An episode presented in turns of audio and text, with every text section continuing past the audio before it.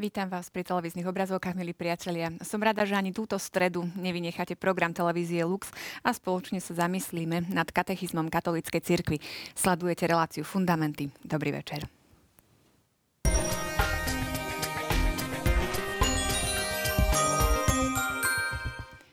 Dnes bude reč o práve na komunikovanie pravdy, spovednom tajomstve, médiách či posvetnom umení. To všetko je totiž obsahom ôsmeho Božieho prikázania, ktoré už nejakú tú stredu rozoberáme s mojimi hostiami, Máriou Spišiakovou a Marekom Krošlákom. Vítajte, pekný večer vám prajem. Dobrý večer. Dobrý večer. Takže ako som už načrtla, ôsme Božie prikázanie uh, už rozoberáme, vlastne budeme rozoberať tretiu časť uh, relácie fundamentov. Takže vráťme sa cez divácku otázku k tomu, čo sme hovorili minule. Divák Peter z Košic sa nás pýta. Dobrý deň, myslíte si, milí hostia, že je možné očistiť meno a česť človeka, ktorému niekto ublížil osočovaním? Ak áno, tak ako? No, keď diváci si pozorne prečítali aj tú časť katechizmu, ktorej sa o tom hovorí, čo, o ktorej sa hovorí o osmom prikázaní, tak je tam napísané, že každé previnenie proti spravodlivosti a pravde ukladá pôvodcovi previnenia povinnosť nápravy. A to aj vtedy, keď sa mu odpustilo. Keď nie je možné napraviť krivdu verejne, treba to urobiť tajne. A toho, kto utrpel škodu, nemožno odškodiť priamo, treba mu dať v mene lásky morálne zadosťučinenie. Čiže toto sa týka naozaj aj toho osočovania alebo ohovárania, ktoré žiaľ už nemôžeme zobrať späť. To znamená, že ak sa tie reči, ktoré sme o tom človeku šírili alebo niekomu povedali, už, už rozšírili do väčšieho okruhu poslucháčov, tak e, tá škoda už sa úplne napraviť nedá. My poznáme z médií, keď napríklad niekto uverejní nepravdivú správu omylom alebo nejakú informáciu, tak um, tie čestné alebo poctivé noviny v nasledujúcom čísle zoberú späť tú informáciu alebo ospravedlnia sa.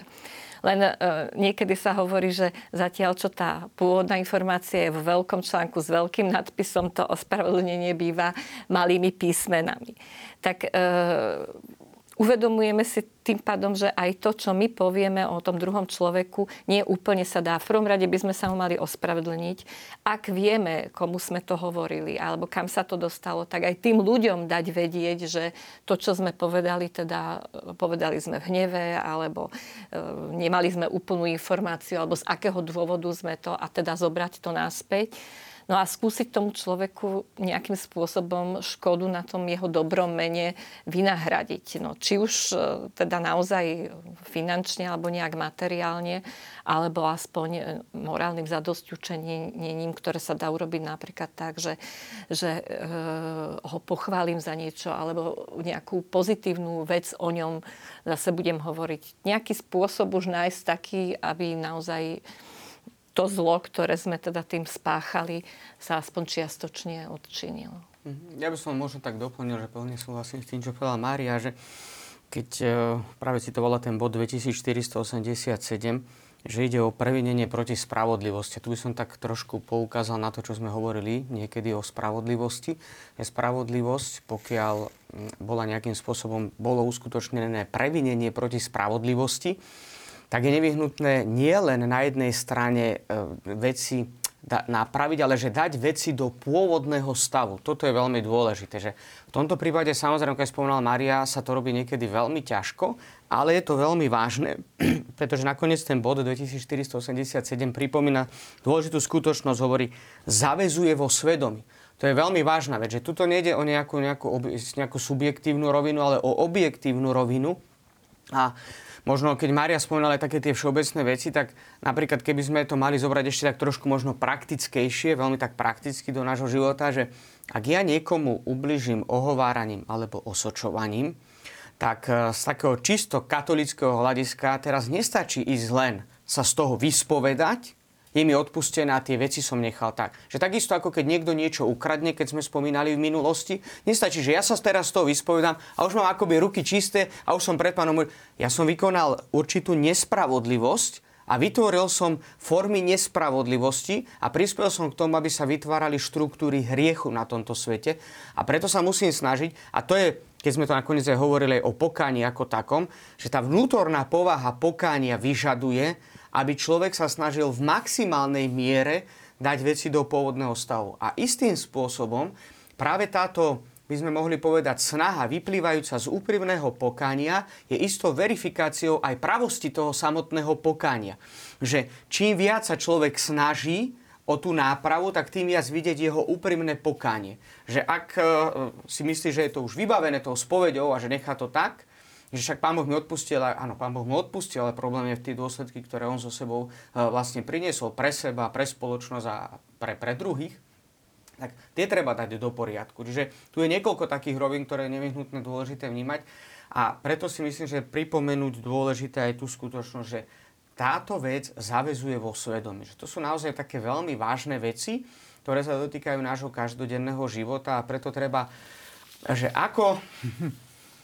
by som povedal teraz trošku takú analogiu, že ako niekedy dokážeme byť veľmi kreatívni v ohováraní, osočovaní, o to viac by sme mali byť kreatívnejší ešte v tom, ako vynahradiť a zadosťučiniť tej spravodlivosti, ktorú sme porušili práve ohováraním a osočovaním.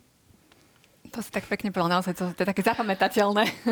Takže dúfam, že sa budeme podľa toho aj riadiť, ak budeme teda niekedy v takej situácii.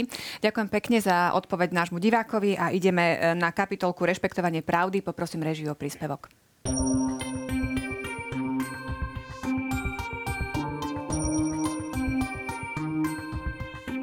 Právo na komunikovanie pravdy nie je absolútne. Každý má svoj život usporadovať podľa evanjeliového prikázania bratskej lásky. Tá vyžaduje, aby sa v konkrétnych situáciách posúdilo, či sa má vyjaviť pravda tomu, kto sa na ňu pýta, alebo nie.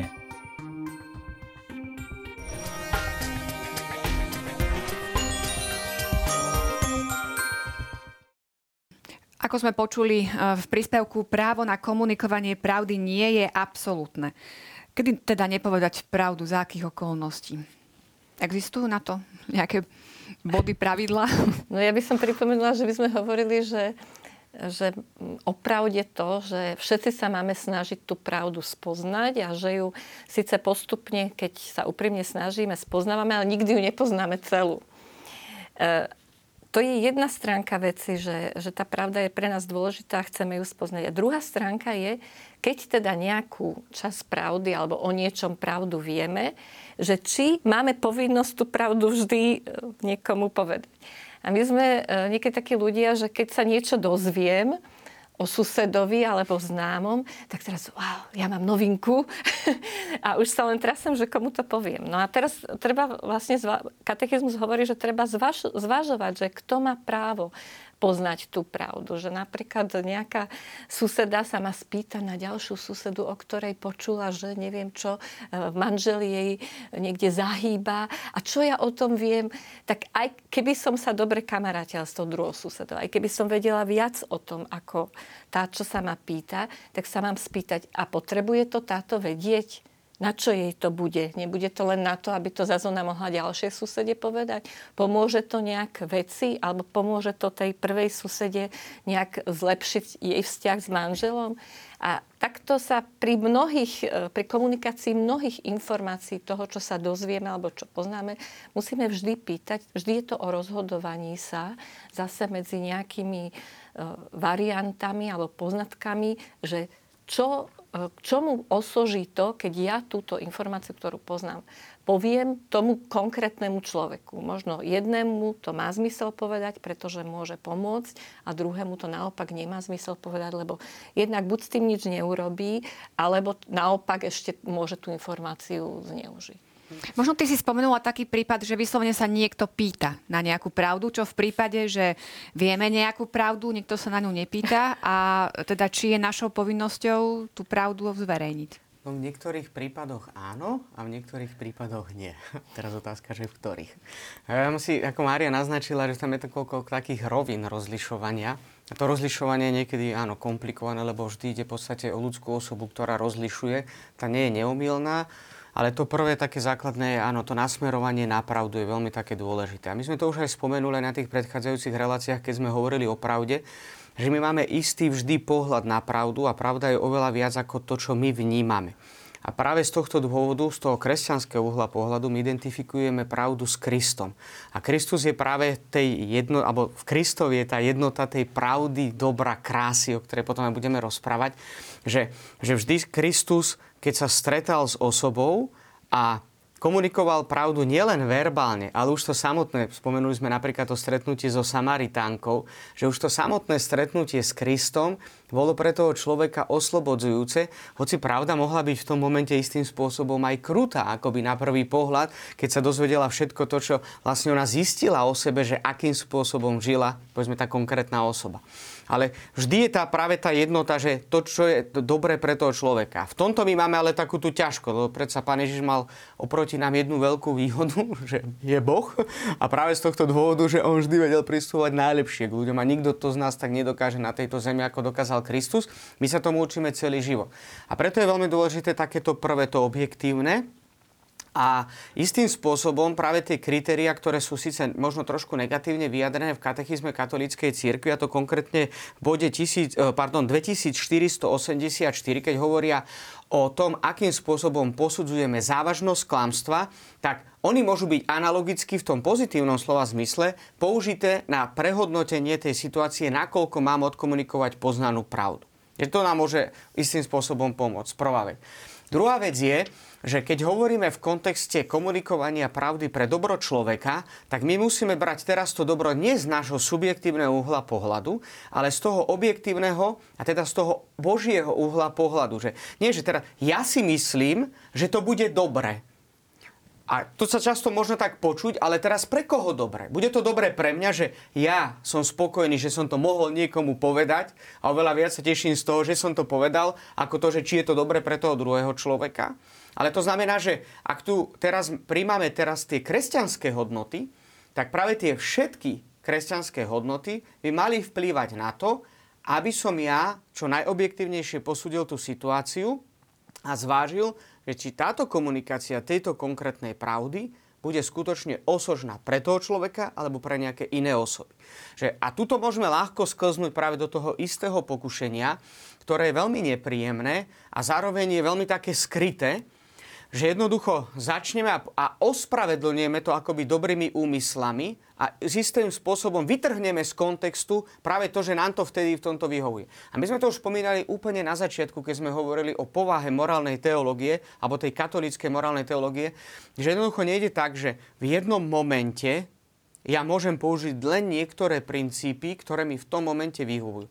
Ale všetky tie princípy mám brať do úvahy. A v tom, keď to napríklad aj spomínala Mária už pred tých predchádzajúcich reláciách, že jednoducho ja postupne buď rastiem v čnostiach, alebo degradujem v nerestiach. A nejde to tak, že ako spomínal aj svätý Tomáš Akvinský, že ja teraz rastiem len v jednej čnosti a tie ostatné zanedbám, že buď rastiem vo všetkých čnostiach, i keď možno teraz je istým spôsobom niektorá v priorite, ale nikdy sa nedá povedať, že ja rozvíjam len jednu. Rozvíjam vždy všetky. Alebo potom degradujem vo všetkých. Že, však dobre, že teraz túto nerobím celkom správne, ale tak v ostatných veciach som OK. Buď som integrálne dobre nasmerovaný, alebo som integrálne zle degradovaný. Takže nie je moc veľký výber v tomto zmysle. Čiže na toto tiež treba istým spôsobom pamätať. Čiže snažiť sa v maximálnej miere čo naj, najobjektívnejšie posúdiť tú situáciu. No a potom taká tretia veľmi dôležitá vec je samozrejme, že ktorá je naozaj nevyhnutná a tá je určitým spôsobom kľúčová a to je čistota úmyslu, s ktorým konám. Tam to je samozrejme veľmi taká subjektívna záležitosť pre každého jedného človeka, ktorý istým spôsobom komunikuje tú pravdu.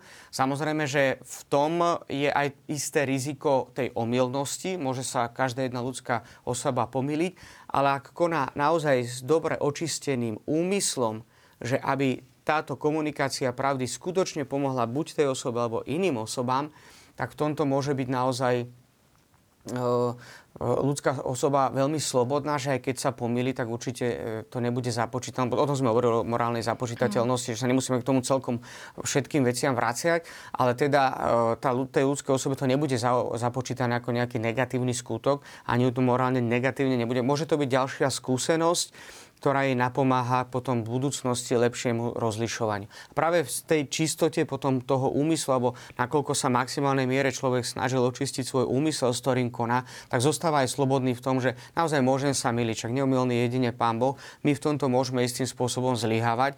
No a práve niekedy aj v tom, že nakoľko sa tak ľudsky povedané, človek cíti potom, že keď prišlo k tomu, že naozaj konal s čistým úmyslom a zrazu to nevystrelilo celkom tak dobre, podľa jeho predstav, že to naozaj objektívne nepomohlo tomu človeku alebo nejakým iným osobám, tak práve tými dôsledkami potom prichádza aj istým spôsobom sa verifikuje vlastne čistota toho úmyslu. Že ak má ten človek úplne skutočne dobrý a čistý úmysel, tak zostáva slobodný aj v tom, že dobre, pomýlil som sa a prišlo aj k zlyhaniu, ktoré malo aj nepríjemné dôsledky napríklad pre iné osoby.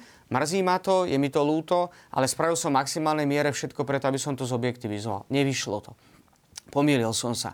No a samozrejme, že ak to človeka až príliš mrzí, a tak tam sa môže tiež ukázať tá čistota vlastne jeho úmyslu, lebo mu to vlastne nevyšlo celkom podľa jeho predstav. Áno, takže ako naozaj veľa, veľa okolností treba dávať do úvahy a aj sa spoliehať na to svoje vlastné svedomie, ktoré treba formovať, ako sme už hovorili to zase v predchádzajúcich reláciách. Takže vidíme, ako všetko so všetkým súvisí a ako sa neustále potrebujeme vrácať aj k tým pravdám, ktoré sme už hovorili aj minule. Katechizmus ďalej ponúka body o spovednom tajomstve. Naozaj sa nemôže spovedné tajomstvo nikdy prezradiť ani napríklad v nejakom ohrození života? Ja by som toto tak krátkosti, jeden taký príklad si pamätám, že keď sme ešte ako študenti, ako bohoslovci mali jednu takú prednášku, preberali sme práve uh, sviatosť zmierenia a už keď sme sa dostali takým praktickým otázkam, predtým bolo veľmi veľa teórie, skutočne veľa. A sme sa dostali teda k tejto tematike, že spovedné tajomstvo, tak bol jeden taký veľmi taký milý profesor zo Španielska a ja hovorí, že no určite teraz vy budete vymýšľať veľmi veľa prípadov, že či by mohlo sa toto, alebo toto, alebo naznačiť a tak. Hovorí, že tak poďte, sú isté hranice, isté hranice, ktoré nesmieme prekročiť. A že, že teda, že čo povedať, čo nepovedať. A tak každý zostal tak napätý, bolo nás tým ešte v tej aule, on hovorí, že žiadne. Že jednoducho nič. Že na, v tomto naozaj byť teda naozaj taký veľmi aj prísne na seba, aj e, samozrejme diskrétnosť zo strany tých, ktorí, a tak sme všetci, lebo všetci prijímame sviatosť zmierenia, že nikto tu nie je jediný na svete, že ktorý by len vysloval sviatosť zmierenia, že všetci sa musíme aj spovedať, takže sme vždy, aj niekedy, aj kňazi, ktorí spovedáme, tak sme vždy na, povedali tak na dvoch stranách, ale tá, to je jasné, že dokonca ideme, poviem to tak až extrémne, ale myslím, že pravdivo a som presvedčený, plne presvedčený. A u všetkých iných kňazov, ktorých poznám a ktorí sú na svete, ešte viac možno presvedčenejšie ako sám o sebe, ale všetci sme, e, sme ochotní dať vlastný život za neporušenie spovedného tajomstva. Ja by som chcela, že teraz aj v súvislosti s tými kauzami, ja neviem, zneužívania detí kňazmi, tak e, som sa dočítala, že v Amerike aj rozmýšľali teda biskupy nad tým, že by zmiernili toto spovedné tajomstvo, respektíve vyňali by z toho isté príklady, prípady, ale neprešlo to jednoducho. To spovedné tajomstvo je naozaj posvetné. A ďalšie, čo som čítala, také zaujímavé vyjadrenie, že, že my naozaj konštruujeme najrôznejšie prípady, že keby ten a ten, ale že naozaj ten kňaz, keď príde k nemu ten, ten penitent do spovedelnice, má možno iné spôsoby, ako e, príjmeť, povedzme, toho penitenta, aby on išiel. Alebo nejakým iným ľuďom to povedal a títo povedali, že, že nie je to tak, že on teraz už nič nemôže robiť, že je úplne zviazaný, pretože nemôže povedať tú konkrétnu vec. A myslím si, že v konečnom dôsledku, teda keď by sa jemu nepodarilo toho hriešnika nejak motivovať k tomu, aby on sám sa išiel priznať, alebo to povedal niekomu inému, kto by už teda to spovedné tajomstvo nemusel držať. Takže vždy sa môže ten kňaz modliť za toho človeka, aby naozaj on mal sílu. Keď ja som presvedčená, že keď ten človek príde už do spovedelnice s nejakou takouto vážnou vecou, tak to je vlastne prvý krok. Ten, ten človek, keby neľutoval, keby sa niečo v ňom nedialo, tak on sa tam vôbec ani neocitne. Však to, neviem, aká by to bola až po česky je zrúda, neviem, jak je to po... že by prišiel tam iba tak, aby akože pokúšal toho kňaza, že mu povie, že ja neviem, chystám sa niekoho zavraždiť alebo zavraždil som a v skutočnosti by to neľutoval a chcel by nejak, neviem čo, testovať kňaza, ale väčšinou teda, keď už človek ide do spovedelnice, tak naozaj ide s tým úmyslom, že je mu to ľúto, chce to veci napraviť a vtedy, podľa mňa je to už len krôčik k tomu, kedy aj on urobí aj ten krok v tej spoločnosti alebo tam, kde sa tá škoda stala. Tak... Samozrejme, že vždy je to taká otázka, ktorá je veľmi delikátna, veľmi istým spôsobom náročná, ale tiež tu rozlišujeme niekoľko takých dôležitých rovín, že prvá vec je, že tým, že sme zvyknutí na istú, by sme mohli povedať, morálnu kvalitu alebo morálnu úroveň spoločnosti, v ktorej sa nachádzame, že kde sa s rôznymi tajomstvami robí všelijako a zaž- zažívame to aj teda cez možno mediálnu komunikáciu, tak to spovedné tajomstvo je veľmi také špecifické v tom, že tu skutočne ide o to, že ten kňaz, ktorý vysluhuje sviatosť zmierenia, o tom sme už teda spomínali, je to teda tak okrajovo pripomeniem, práve z toho z hľadiska spovedného tajomstva, je len obyčajným prostredníkom a sprostredkovateľom Božieho milosrdenstva, Božieho odpustenia, lebo tá sviatosť je viditeľným znakom neviditeľnej milosti, čiže v konečnom dôsledku aj tak najdôležitejšia je tá vnútorná komunikácia, aj povedzme cez toho kňaza, toho samotného penitenta s Bohom. Čiže to je to najkľúčovejšie a najpodstatnejšie. A práve z tohto dôvodu všetky tie informácie, ktoré sa kňaz dozvie v rámci sviatosti zmierenia, sú strážené takýmto spôsobom, pretože v konečnom dôsledku, ako to spomenula aj Mária, že vždy predpokladáme, a to sme hovorili aj na tej predchádzajúcej relácii, že vždy by sme mali ako katolíci a kresťania zvlášť teda predpokladať dobrý úmysel konajúceho, aj keď nám to niekedy nie je celkom jasné, ale pri sviatosti zmierenia viac ako inokedy máme predpokladať ten dobrý úmysel toho, kto ide, povedzme, k význaniu a zmiereniu sa s Bohom a istým spôsobom otvára tie najskrytejšie hlbiny svojho srdca. Často m- môžeme povedať, že no veď sú to vždy hriechy, ktoré nemajú svoje opodstatnenie, nie sú nejakú logiku, že sú to zlé veci, ktoré sme spravili na úrovni slov, myšlienok a skutkov a istým spôsobom, že za všetky tie veci sa hanbíme, že sú pre nás nepríjemné. No a keď sa tam takýmto spôsobom otvára, čiže otvárame sa práve z hľadiska toho, že komunikujeme so samotným Bohom skrze toho kňaza. A práve z tohto dôvodu je veľmi dôležitá tá pečať spovedného tajomstva, ktorá je absolútne neporušiteľná z dôvodu ochrany svedomia a intimity a toho súkromia tej ľudskej osoby, ktorá sa vyznáva. Čiže, lebo keby sme išli tak teraz v konkrétnostiach, ja moc to nemám rád, ale teda keby sme išli do takých konkrétností, kto je tou autoritou tu na zemi, aby určil, čo by mohlo a čo by nemohlo byť zjavené. To je, to je myslím si, že absolútne nereálne. I keď niekto by sa možno cítil v dnešnom svete na to, že by povedal, že tak tieto konkrétne veci by mohli byť, ale kto je on, aby objektívne povedať z Božieho hľadiska, že tak tieto veci áno a tieto nie. Preto je to absolútne chránené.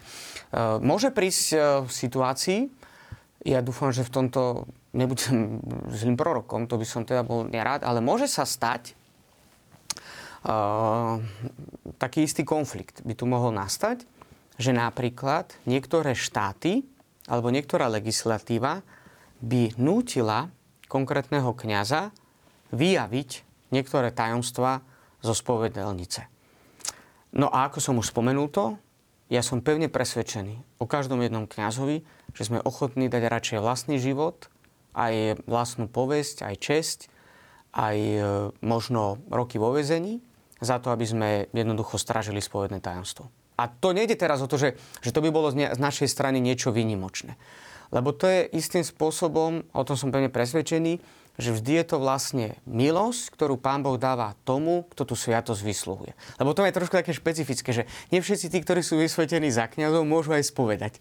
Lebo vlastne k tomu, aby sme mohli... Sp- takto. Môžeme spovedať v prípade blízkeho nebezpečenstva smrti, tak môže kňaz, vždy kňaz dáva platné rozrešenie. To je veľmi také zaujímavé, že napríklad aj kňaz, ktorý by opustil kňazstvo a je blízka nebezpečen, blízke nebezpečenstvo smrti, tak udeluje rozrešenie platne. Lebo to sú extrémne prípady a ide o spásu toho konkrétneho človeka.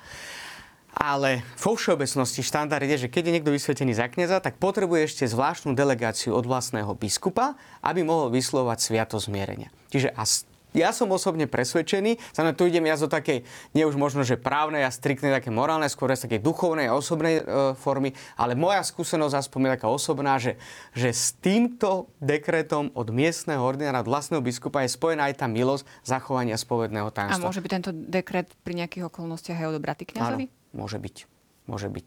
No a čo, sú aj také prípady. A čo v prípade teda vyzradenia toho spovedného tajomstva? No keď niekto vyzradí spovedné tajomstvo, a vyzra... lebo môže byť priame a nepriame vyzradenie spovedného tajomstva, tak keď niekto by vyzradil priamo spovedné tajomstvo, tak upadá teda na, na, takto.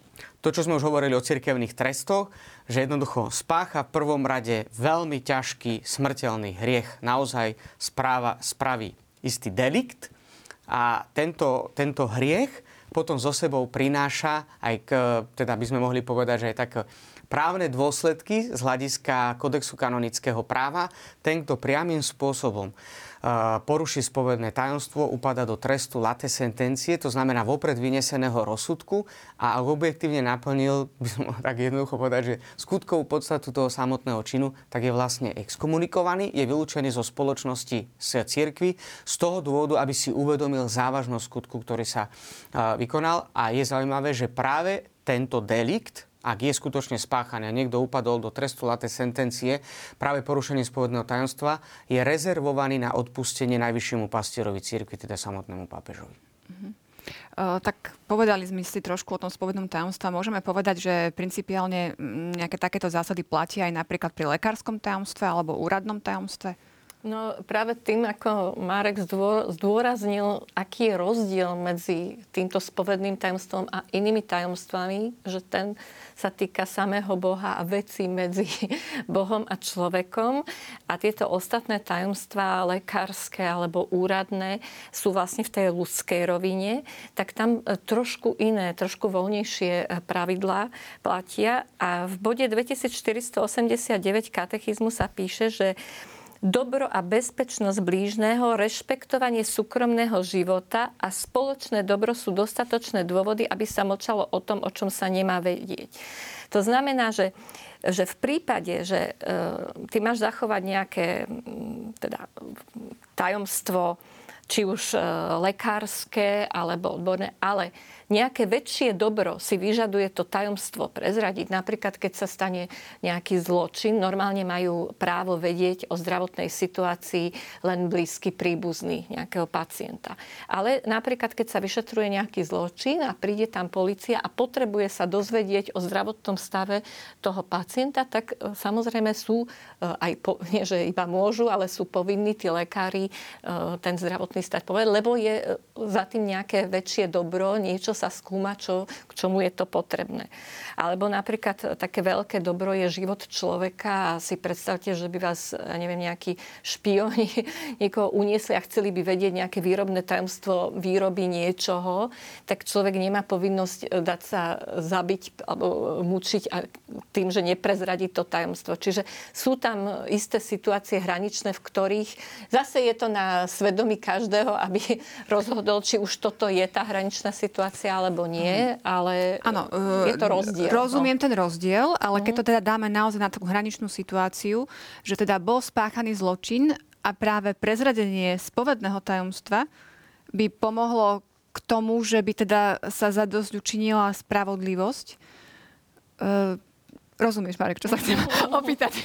že, že kde, kde je teda ten rozdiel, že spovedné tajomstvo za žiadnych okolností a teda pri iných typoch tajomstva, áno, vieme tam zohľadniť to, to, to väčšie dobro, alebo ako by som to na, no, nazvala. Mm, mm, mm. Áno. No pri týchto, až tak jednoducho, aby som to zbytočne nekomplikoval, že a, pri týchto všeobecných tajomstvách, o ktorých spomenula Mária, o ktorých hovorila Mária, čiže ten bod dvetisícštyristodeväťdesiatjeden, o ktorom hovorí, o ktorých hovorí katechizmus, a potom bod dvetisícštyristodeväťdesiat, o ktorom hovorí, kde sa hovorí o spovednom tajomstve, tak kde sa teda aj pripomína, že pod nejakou zámienkou sa nemôže prezradiť spovedné tajomstvo. Tu hovoríme o dvoch rozličných rovinách. Hovoríme o sviatostnej a hovoríme o prirodzenej rovine. A to je práve to, to kľúčové a podstatné, že my nemôžeme používať sviatosti a zvlášť sviatosť zmierenia ako prostriedok pre vyriešenie týchto jednotlivých situácií, lebo tým pádom by vlastne aj tá samotná sviatosť zmierenia stratila absolútne zmysel. To je absolútne jednoducho nereálne. Vieme dobre, že dokonca aj počas komunizmu boli také prípady, dokonca, ak sa nemýlim, teraz nechcem byť, teda to tvrdiť s absolútnou istotou, ale mne sa zdá, že historicky, že dokonca ešte Jan Pavol druhý, keď bol buď ako kňaz, alebo už ako biskup, tak, tak zistil, že mal nejaké odpočúvacie zariadenia v spovedelnici. A to teda tam, tam zakročil veľmi takým radikálnym spôsobom. Ono, ono niekedy takéto veci sa stali, a vieme dobre, že uh, treba si to, ako, ono sa to dá vysvetľovať z rozdielného pohľadu, ale chcem, aby to bolo také pochopiteľné, že skúste si to predstaviť zo situácie toho, kto sa ide spovedať. A každý z nás, keď akože, čo, čo sme tu, alebo teda možno aj väčšina, ktorí to pozerajú, že ideme sa spovedať. Skúste si teraz predstaviť to, že ten kňaz, ktorý vás spovedá, by mohol niektoré veci, ktorým tam vyznávate, úplne bez problémov v niektorých oblastiach, o ktorom rozhodla civilná autorita, alebo on sám, alebo nejaká iná autorita, hovoriť voli tomu, aby zadozučenil spravodlivosti. To je tá autorita.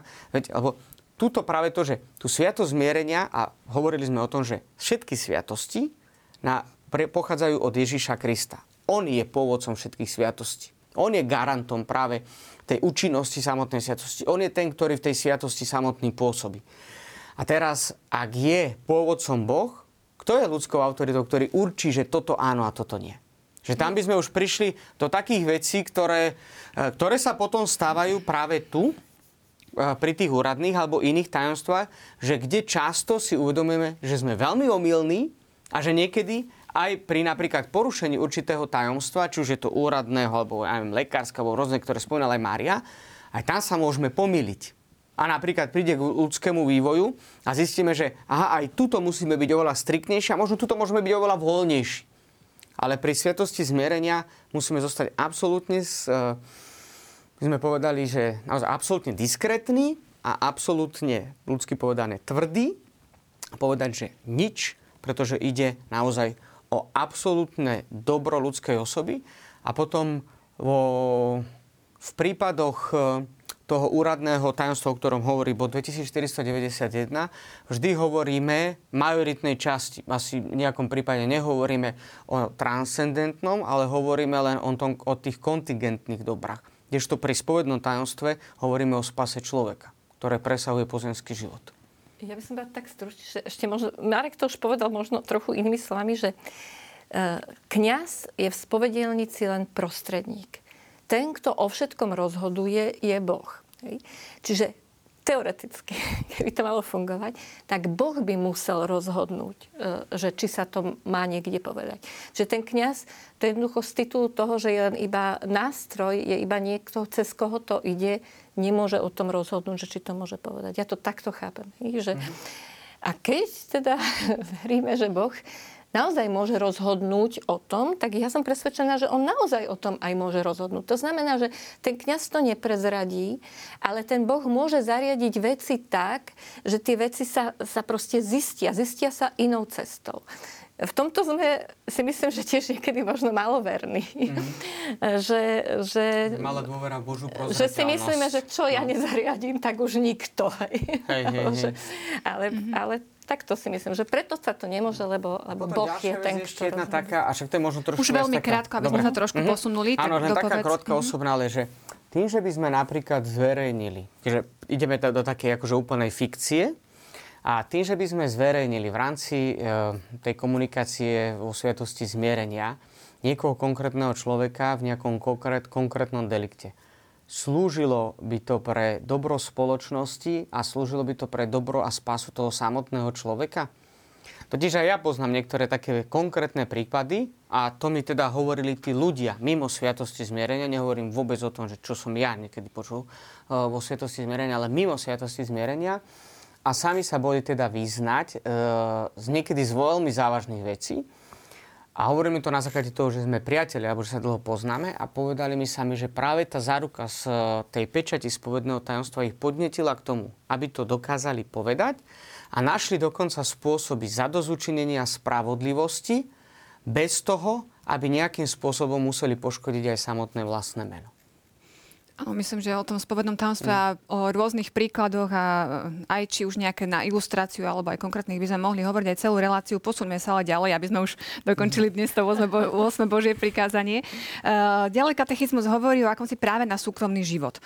Do akej miery máme my ako spoločnosť napríklad právo vedieť o súkromnom živote, dajme tomu politikov, keď to môže teda následne aj nejako ovplyvniť našu voľbu? Máme, máme o nich niečo vedieť aj zo súkromného života, alebo stačí len to, čo tak deklarujú vo svojich predvolebných programoch? Ja si myslím, že, že takéto veci väčšinou upravuje aj štátny zákon, alebo teda svetský zákon, že čo máš právo vedieť, alebo čo nemáš právo vedieť. Či máš právo vedieť o jeho finančnej situácii, o jeho príjmoch, mm. ale asi tam nie je napísané, predpokladám, že máš právo vedieť o tom, či mal dve manželky, alebo nemal. To, že, že tá transparentnosť toho, tej verejne činnej osoby je podľa mňa plusom pre tých, pre tých voličov, a mala by si to prvorade tá verejne činná osoba e, uvedomiť, že vystupovať to, čo sme hovorili, e, autenticky, teda naozaj žiť tak, ako to, čo rozpráva, aby teda nebolo v rozpore s tým, ako žije, a dať aj primeranie tomu e, možnosť poznať teda tým voličom svoj. To je jedna vec. Druhá vec, že či e, nejaké tretie osoby, teda či už novinári, alebo investigatívni, alebo ktokoľvek, akým spôsobom, e, či má právo sa e, teda v tom súkromí týchto osob a do akej hĺbky e, sa ním zaoberať. Tam si myslím, že to je naozaj na tej, na tej čestnosti alebo poctivosti toho človeka. Zase by sa mal pýtať aj ten novinár, alebo ten, kto takéto niečo skúma, že pre aké dobro, či to slúži nejakému dobru. V prípade, že by som napríklad sa dozvedela o nejakom závažnom delikte toho politika, ktorý nevyš... tak by som ho išla treba buď polícii, alebo nejakej zodpovednej autorite povedať. Nemusím ho hneď do širokých médií, ktorá by teda... by som sa spolahla na to, že podstatná informácia sa dostane potom aj k tým ostatným.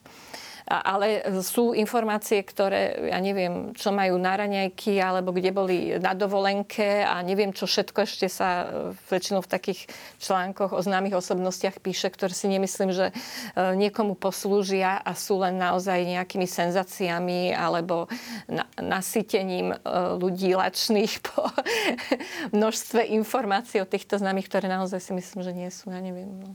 Mhm. No dobre, myslím, že Mária to v podstate vystihla tak, ako to máme v tom bode dvetisícštyristodeväťdesiatdva. Je dôležité si ho pripomenúť. Každý má zachovávať náležitú zdržanlivosť, pokiaľ ide o súkromný život ľudí. To pamätá všetkých ľudí. Tí, čo sú zodpovední za spoločenské komunikačné prostriedky, majú zachovať správny pomer medzi požiadavkami spoločného dobra a rešpektovaním práv jednotlivcov. Zasahovanie informácií do súkromného života osôb, ktoré sú zaangažované v politickej alebo verejnej činnosti, je hodné odsúdenia v miere, v akej porušuje ich súkromie a slobodu.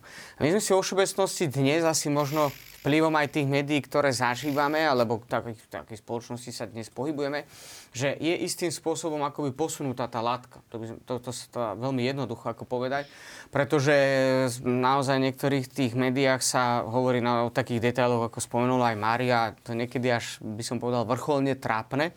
No ale sú tam asi také dva pohľady. Prvá vec je, že e, prečo toto všetko títo novinári robia, že tam to už raz oni budú zodpovedať aj za ten úmysel, s ktorým konali a prečo a akým spôsobom takto konali.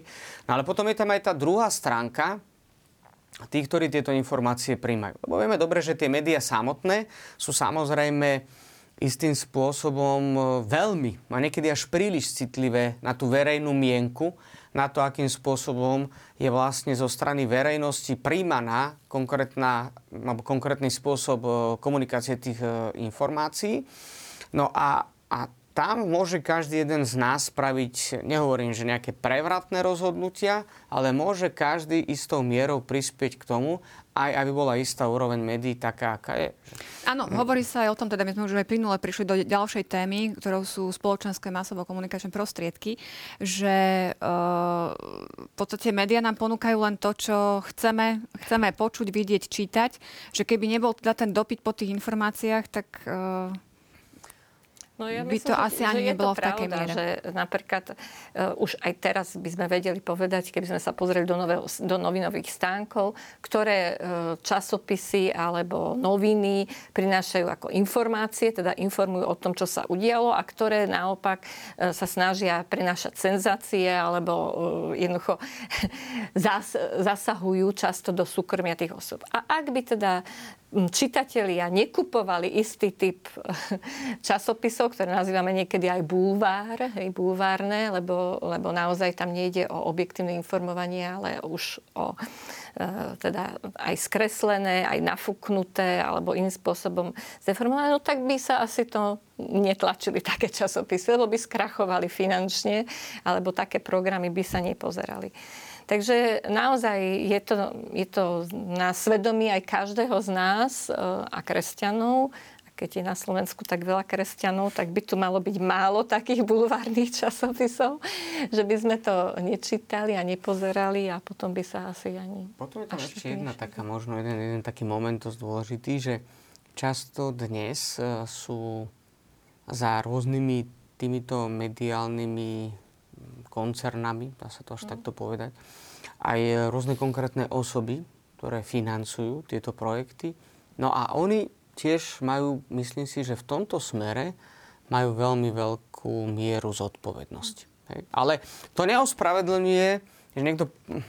Neospravedlenie je to väčšinu tých ľudí, ktorí prijímajú tie informácie, že dobre, tak oni nám to takto podsúvajú. OK, ale, ale ja predsa to nemusím takýmto spôsobom zobrať. Že, ja by som to tak povedal na, na margo takého veľmi jednoduchého príkladu, že keď si tak vezmeme, že uh, koľko sa dnes číta kníh a koľko sa pozerá televízor alebo internet a podobne. Vieme dobre, že v tomto aj tie štatistiky, asi čisto sociologické, by som povedal, že sú až alarmujúce. No ale to záleží, často ako darmo budú plakať rodičia, že, že moje deti, že, že, že stále, to, to ča, často počúvame, že to asi z rôznych hľadisk, že, že pozerajú do mobilov, do tabletov a dnes však mobily sú pomaly ako, ako počítače. No ale to je aj o to, že ako ste to deti vychovali od malička. Že to predsa to nepríde tak, že zrazu v desiatich rokoch, že nastal z jedného dňa, do, má desať rokov dieťa, nastal prelom a začne robiť s telefónom.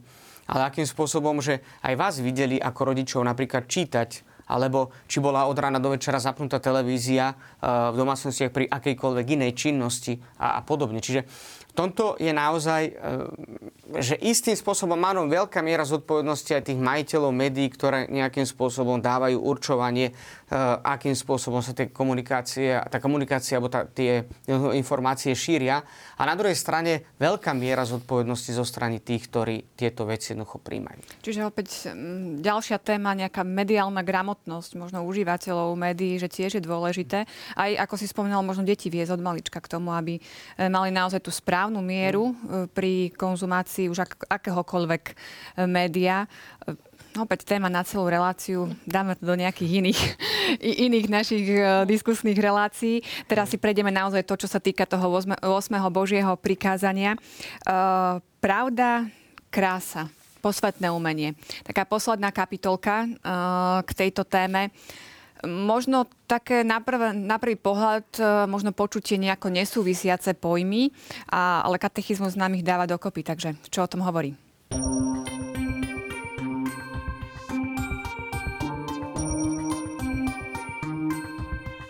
Konanie dobra sprevádza ako odmena duchovná radosť a mravná krása.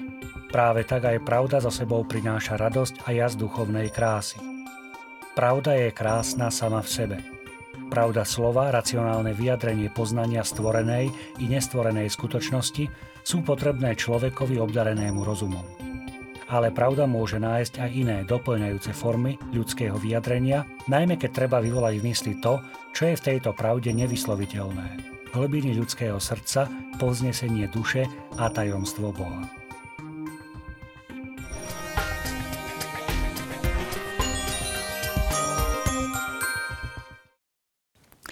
Ako teda tieto pojmy krása, pravda, posvetné umenie súvisia s ôsmym Božím prikázaním? No my sme hovorili o pravde, o tom, že človek je prirodzene je stvorený tak, že túži poznávať tú pravdu. A keď, keďže potom túži, tak vlastne poznanie pravdy, keď, dosahuj, keď dosiahnem akýkoľvek cieľ, ktorý si dám, a keď ho dosiahnem, tak pociťujem radosť. Kedy si tí starí filozofi vlastne chceli poznať pravdu pre pravdu samú, nie ako dnes teda chodím do školy preto, aby som dobre zarobil, alebo teda aspoň, aby som vedel vykonávať nejakú činnosť dobre, ale vtedy chceli len poznať. Len to samé poznanie ich tešilo. No a e, pravda, ktorú, ktorú, pravda, ktorú poznávame, môžeme ju vyjadriť buď jazykom, ale môžeme ju vyjadriť aj inými spôsobmi. Nie každá pravda je, je e, jednoducho, alebo vôbec je vyjadriteľná v jazyku. Často tá pravda, ktorú spoznávame alebo zaži, zažívame, je oveľa e, lepšie alebo výstižnejšie vyjadriteľná umeleckým dielom. Niečím, čo je krásne. Môže to byť obraz, môže to byť socha, môže to byť melódia.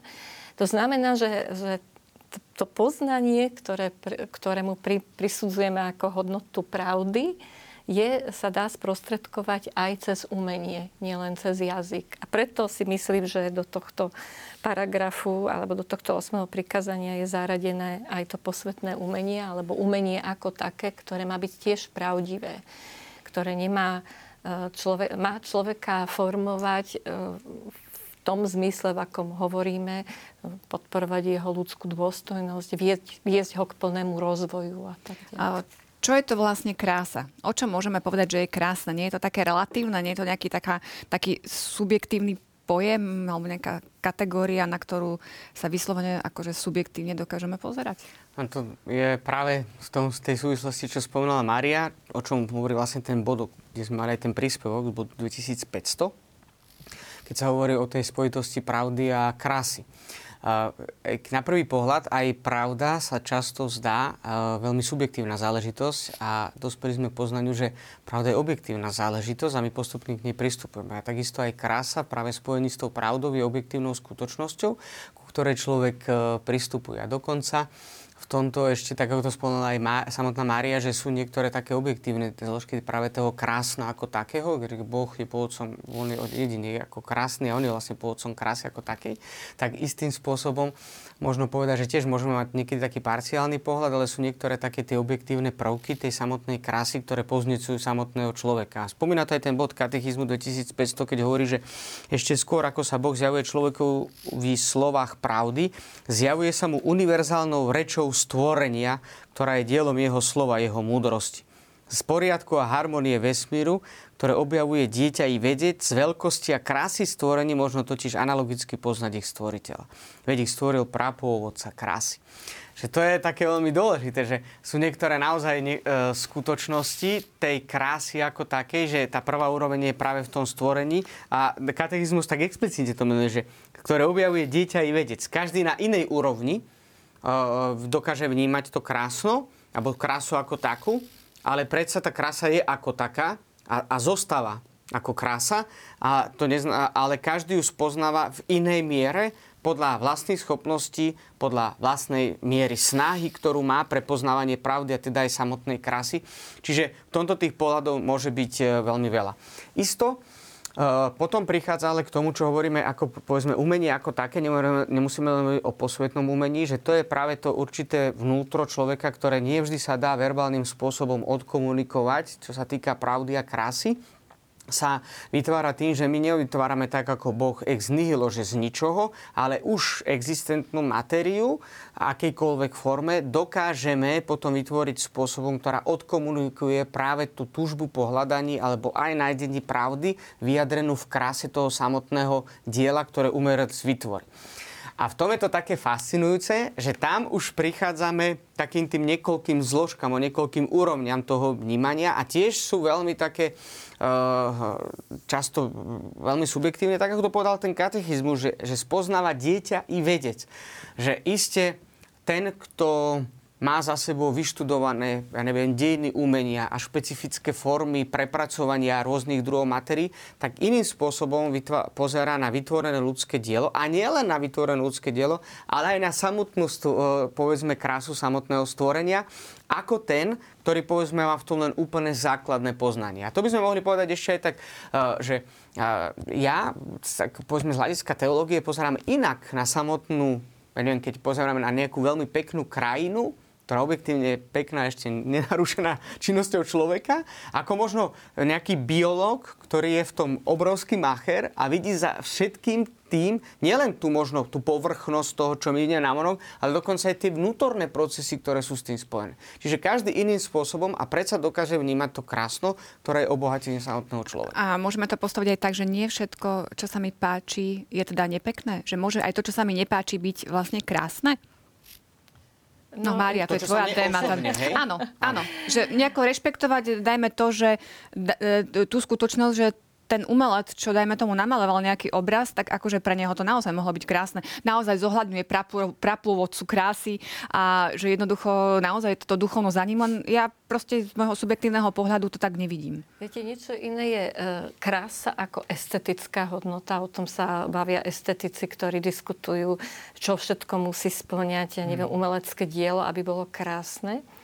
A iné je krása, ktorú my v filozofii alebo v tej ontológii ponímame. Tak, ako som hovorila, že niečo iné je, že veci sú ontologicky dobré, lebo dobré sú preto, že sú, že ich Boh stvoril. Človek každý má svoju hodnotu a je dobrý ako človek. Ale to neznamená, že musí byť morálne dobrý. Morálne môže byť zlý.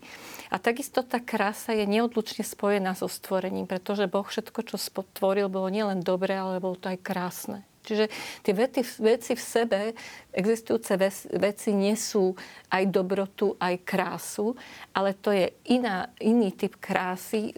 Toto drevo, z ktorého ten umelec tvorí, je krásne, pretože je stvorené tak, ako je.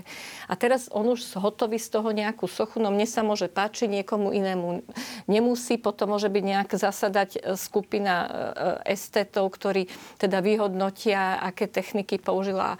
Naozaj v tomto zmysle, v tej estetickej kráse nie je to také jednoduché, podľa mňa, stanoviť objektívne nejaké kritériá, lebo v každom, aj v tej každej kultúre, alebo v každej dejinnej situácii, situácii sa niečo iné považuje za krásne, tak keď ja si budem chcieť pozrieť krásne umenie, ja pôjdem asi do, do tých expozícií so star- starým umením, niekto možno pôjde do modernej galérie, lebo sa mu naopak páči to moderné umenie. To je tak veľká kreativita, ktorú máme a veľká sloboda, ktorú človek môže rozvíjať. On to vlastne, to čo spomínala Mária, rozvíja aj bod dvetisícpäťstojedna, ja nebudem čítať úplne všetko, ale je tam také zaujímavé vyjadrenie. Umenie, vznikajúce z talentu darovaného stvoriteľom, z úsilia samého človeka je formou praktickej múdrosti, ktorá spája poznanie so zručnosťou, aby pravde nejakej skutočnosti dala formu v reči prípustnej zraku alebo sluchu. Umenie tak má istú podobnosť s činnosťou Boha vo stvorení, a to v miere, v akej sa inšpiruje pravdou bytosti a láskou k ním. A tu potom je to dôležité. Umenie, ako každá iná ľudská činnosť, nemá svoj absolútny cieľ v sebe, ale je zamerané na posledný cieľ človeka a tento cieľ je zo, ho zlož, zošľachťuje. Čiže tomto presne v podstate to, čo povedala Mária. Že sú niektoré také tie, tá ontologická krása, to je, ona je sama v sebe a, a tá je daná. A potom sú také tie vonkajšie pravy. A v tom ale nemusíme vidieť nejaké hneď, že protirečenie, alebo že nejak by sme sa museli za to hádať, že mi sa toto páči, do druhému nie. Ale je to práve tá obrovská sloboda, ktorú máme a ktorú môžeme potom aj istým spôsobom individuálne rozvíjať. Posvetné umenie. Čo si po tým máme predstaviť? Tak keď Marek prečítal tento paragraf, tak on už vlastne naznačuje, že v umení, tak ako v každej inej činnosti, aj v morálke, my neposudzujeme len skutok ako taký, ale úmysel z toho konajúceho a jeho cieľ, že z akých pohnutok a prečo to koná. A to isté to umenie. Ja myslím, že sme tak raz diskutovali s jedným známym, teda neveriacim, o gotických katedrálach. A on bol pohoršený, že koľko ľudí sa tam nadrelo. Ako...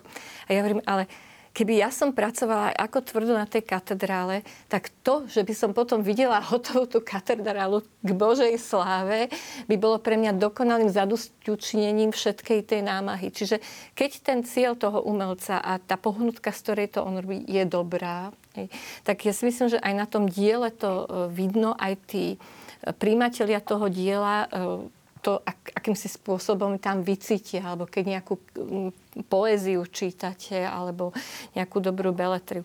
Čiže každé ľudské dielo má okrem tej hmotnej alebo viditeľnej stránky, ešte je za ním skryté ten duchovný vklad toho autora, ktorý tomu dielu dáva zase ďalšiu špecifickú hodnotu. Uh. Existujú, ja teda zhrniem do takej poslednej otázky, existujú napríklad aj v liturgii e, nejaké pravidlá, že e, čo môže byť, e, dajme tomu, v chráme, čo sa týka aj, teda možno to staré, je nám už také ako bližšie s tým, že dajme tomu gotické, barokové chrámy e, navštevujeme pomerne často, teraz to nové umenie, keď sa nejako pretransformuje aj do týchto e, duchovných vecí, e, sú na to nejaké pravidlá, že čo, čo je posvetné umenie a čo už je možno niečo mimo tohto rámca? Hej. E, isté, veľmi tam potom sa rozlišuje od konkrétneho umelca alebo konkrétnej liturgickej komisie, ale takto, že v dnešnej dobe my sme po- mohli povedať veľmi jednoducho, že ak by chcel niekto nájsť také objektívne kritériá pre hodnotenie sakrálnosti jednotlivých stavieb, tak ich nájde v tej k,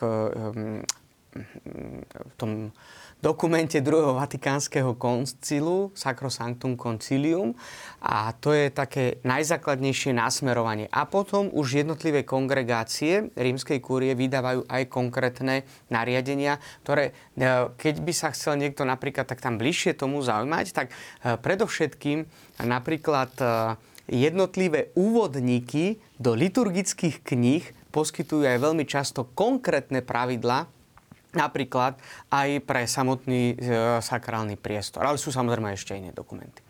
Ďakujem veľmi pekne. Tak sme skončili rozprávanie o ôsmom Božom prikázaní. Dalo by sa o každom bode naozaj rozprávať samostatne, ale našim cieľom je práve približiť tie témy, ktoré sa dotýkajú hlavných bodov jednotlivých prikázaní. Verím, že sa nám to podarilo aj dnes. Milí televízni diváci, ďakujem za pozornosť a teším sa o dva týždne, kedy si preberieme deviate Božie prikázanie. Majte ešte pekný večer. Dovidenia.